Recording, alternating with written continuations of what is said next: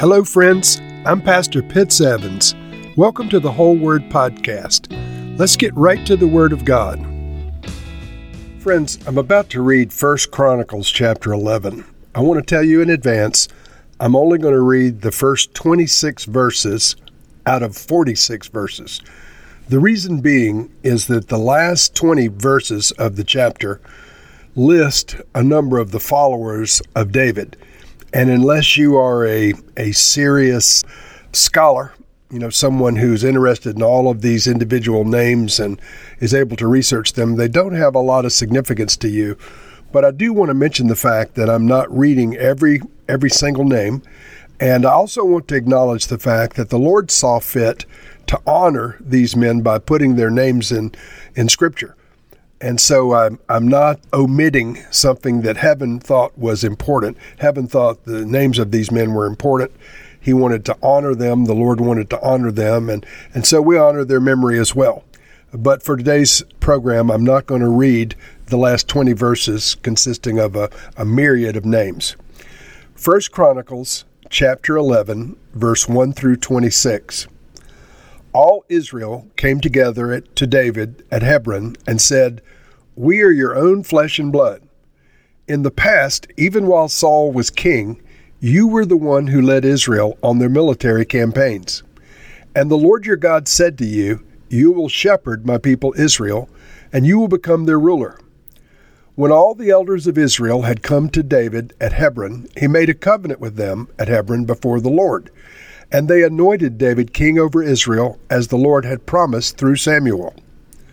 David and all of the Israelites marched to Jerusalem, that is Jebus. The Jebusites who lived there said to David, You will not get in here. Nevertheless, David captured the fortress of Zion, which is the city of David. David had said, Whoever leads the attack on the Jebusites will become commander in chief. Joab, son of Zeruiah, went up first, and so he received the command. David then took up residence in the fortress, and so it was called the City of David. He built up the city around it, from the terraces to the surrounding wall, while Joab restored the rest of the city. And David became more and more powerful, because the Lord Almighty was with him.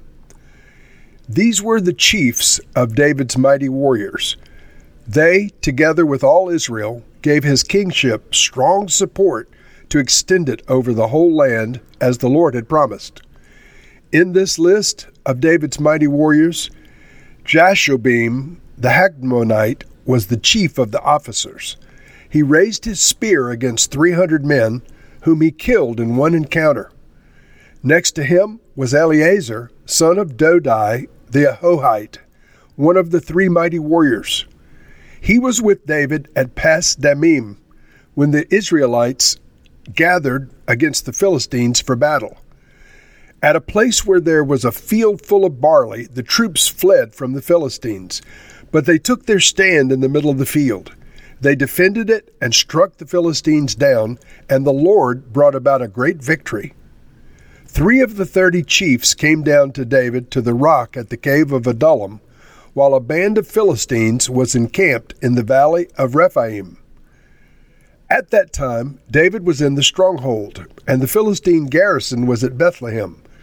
David longed for a drink of water and said, Oh, that someone would get me a drink from the well near the gate of Bethlehem. So the three broke through the Philistine lines, drew water from the well near the gate of Bethlehem, and carried it back to David. But he refused to drink it. Instead, he poured it out to the Lord. God forbid that I should drink this, he said.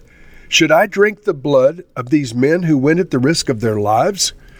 Because they risked their lives to bring it back, David would not drink it.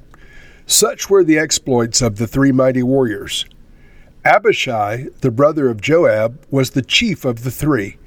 He raised his spear against three hundred men, whom he killed, and so he became as famous as the three. He was doubly honored above the three and became their commander, even though he was not included among them. Benaiah, son of Jehoiada, a valiant fighter from Kabzeel, performed great exploits.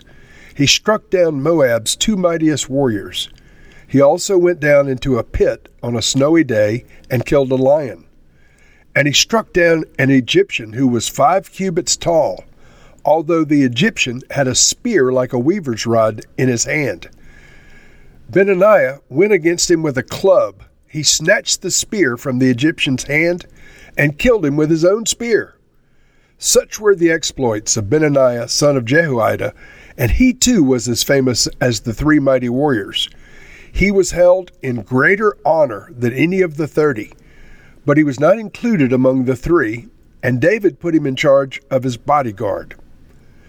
The mighty warriors were Asahel, the brother of Joab, and then it goes on for 20 more verses naming uh, these mighty men. Now, these mighty men, I've often thought when reading about the exploits of these guys and David's valiant support cast, that this would make a great adventure movie. You know, Jason and the Argonauts and Hercules would have nothing on these guys. These were amazing, amazing warriors, and and they really lived. They're not fictional characters. And so let's begin this chapter again. In verse 1, it says, All Israel came together to David at Hebron. Now, what's happening here in First Chronicles is we're skipping the seven years after the death of Saul when Israel was divided between the descendant of Saul and David. And so we're, we're going seven years ahead to the point where all Israel makes David the united king over both north and south. And so they said, We're your flesh and blood. In the past, even while Saul was king, you were the one who led Israel on their military campaigns. And the Lord your God said to you, You will shepherd my people Israel, and you will become their ruler. When all the elders of Israel had come to King David at Hebron, he made a covenant with them before the Lord. And they anointed David king over Israel as the Lord had promised through Samuel.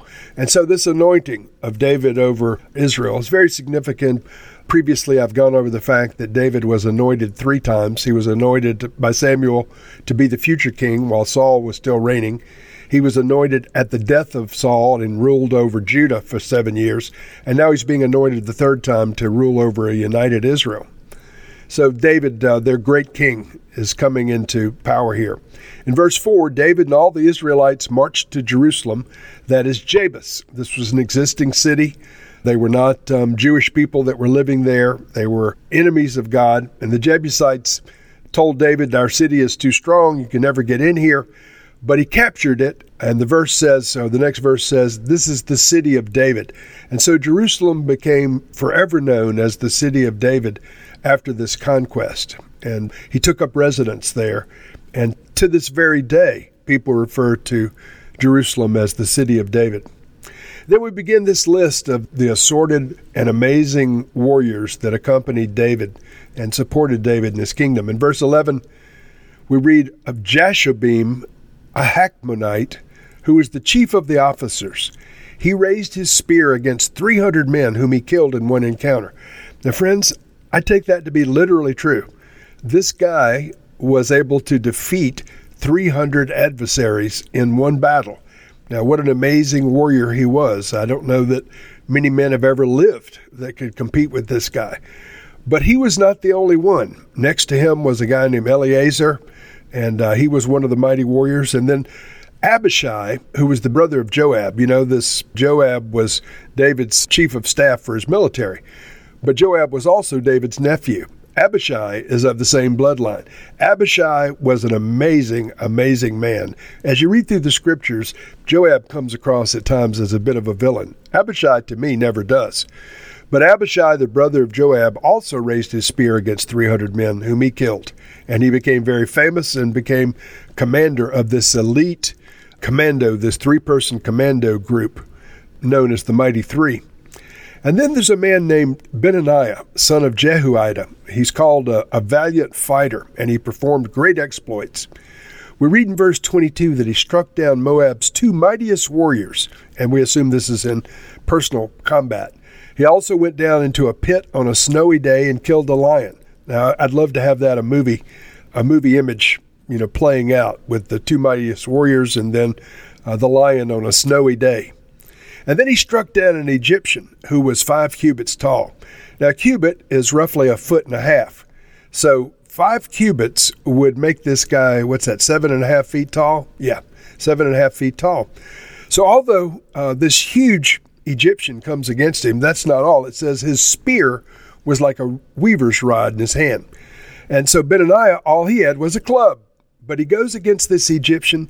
And not only does he defeat him, he takes the spear away from the Egyptian and kills him with his own spear.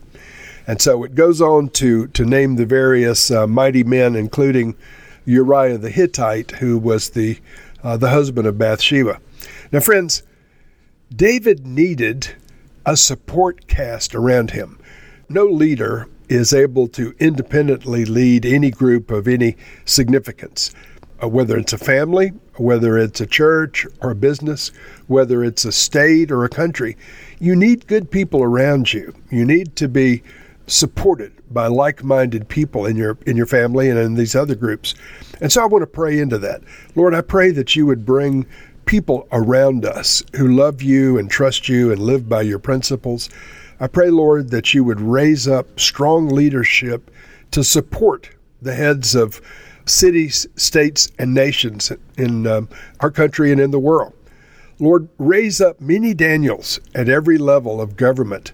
Raise up many who are godly heads over families, supported by their godly wives, their godly spouses, and their godly children. Lord, we ask that we would be in one accord and your purposes would come to bear in our lives. In Jesus' name, amen.